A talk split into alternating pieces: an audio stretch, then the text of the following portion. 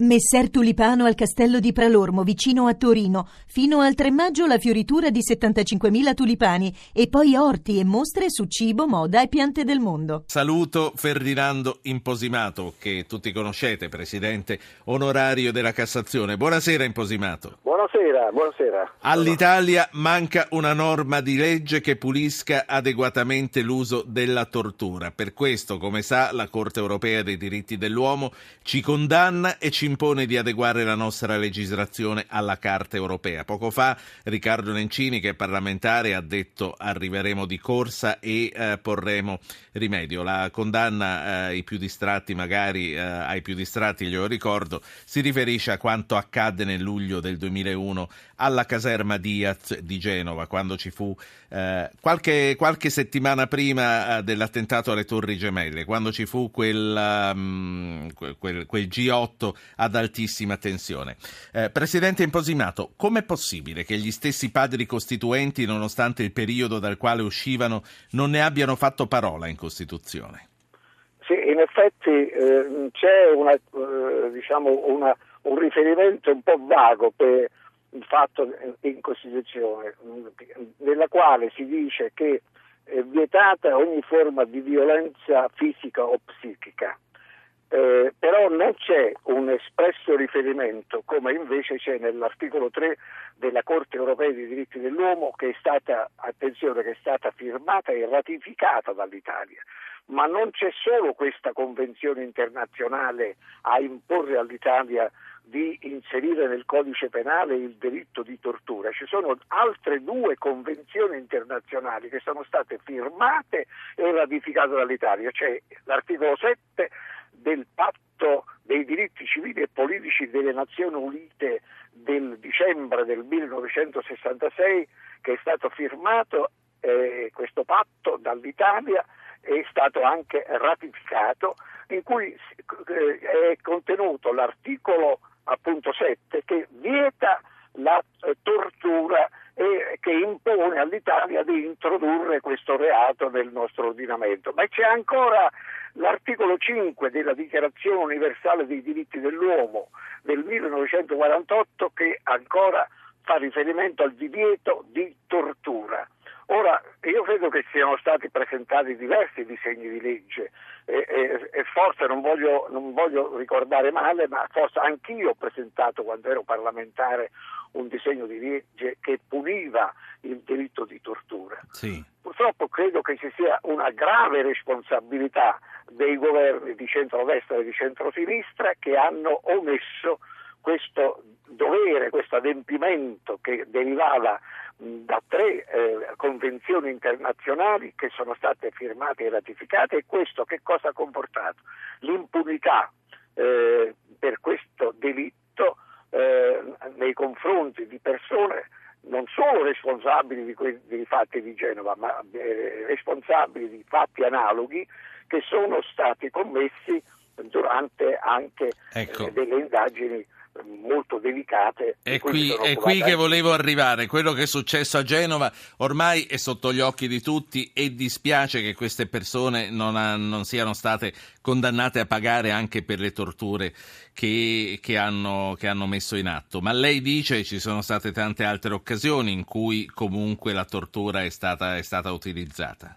Purtroppo devo anche dirlo che questo stranamente non si è verificato nei... Eh, diciamo molto spesso, almeno per quello che io ricordo ne, nelle indagini che riguardano i fatti di terrorismo, però nei fatti che riguardano la delinquenza comune, io ricordo che proprio qualche mese fa mi sono occupato davanti alla Corte di Cassazione eh, un processo molto delicato a carico di tre persone che erano state eh, torturate prima di essere eh, costrette diciamo, a, in carcere con l'accusa di omicidio che secondo me non hanno commesso.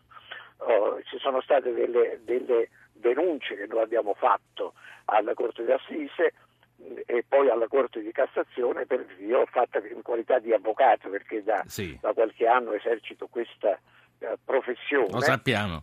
E, e quindi mh, praticamente ci siamo trovati in seria difficoltà perché eh, quando c'è una confessione estorta eh, da parte di, eh, di, di, organi di polizia giudiziaria che costringono a parlare e a confessare delitti che non sono stati commessi, poi si verificano dei gravi errori giudiziari. Ora, ripeto, sì. io eh, ho grande stima per le forze dell'ordine, le polizie, eccetera, eccetera, ma qui c'è una carenza e un voto legislativo che fa capo soprattutto al, al Parlamento e ai governi di centrodestra e di centro Certo, Presidente, che, eh, io... per anni hanno omesso questo adempimento e che eh, potrebbero colmare questo vuoto anche con un decreto legge. Guardi, qui molti, molti decreto legge vengono fatti a, a sproposito mentre questo sarebbe un caso di necessità e di urgenza per fare... Mi dica, mi dica, poi le passo un ascoltatore, mi dica un decreto legge fatto a sproposito, Presidente Imposimato. Guardi, se, se, il, il, decreto legge IMU Banca Italia, dove hanno messo insieme... È sufficiente, è sufficiente, sappiamo, ecco, sappiamo di che cosa parla e a che cosa sta pensando. Sentiamo Roberto e Rossana. Roberto chiama da Savona. Buonasera Roberto. Buonasera, sono un vostro ascoltatore assiduo, vi ringrazio Bene. per darmi e, e, mi fate sempre molta compagnia, Bene. sono un camionista io. Sì. Io volevo dire questo, fermo restando il rispetto per le, per le forze dell'ordine che ci mancherebbe eh, eh, tutto, tutto, il mio rispetto ed è giusto che siano punite. Ma cosa ne pensate di una punizione da dare a que- io sono di Savona, quindi sono ligure, eh? a quella gente che ha messo a ferro e fuoco una città? Ha devastato negozi, ha bruciato macchine, ha devastato una città certo, piena. Quindi bisogna vedere, lei dice, bisogna vedere anche l'altra parte. Grazie Roberto. Rossana, Nuoro, buonasera. Buonasera a lei, buonasera a tutti. Mm, faccia la domanda perché altrimenti... Faccia la domanda. È un po' emozionata forse? Faccia la domanda. Sì, eh, ovviamente, sì, ovviamente. Eh, no, io volevo mh, mm, esprimermi riguardo appunto la il riconoscimento finalmente da parte di, delle forze politiche di questa, di questa lacuna no? sì. eh, che riguarda la tortura. Insomma, sono 28 anni di, di, ritardo rispetto alla convenzione che fu approvata dall'ONU sì, nel 1984 e poi insomma, ratificata da noi sì. in teoria. Io vorrei eh, portare l'attenzione sul fatto che ci si sta concentrando in questi giorni su un aspetto della tortura, che è quello delle forze dell'ordine, in generale delle eh, forze statali no? eh, sul cittadino.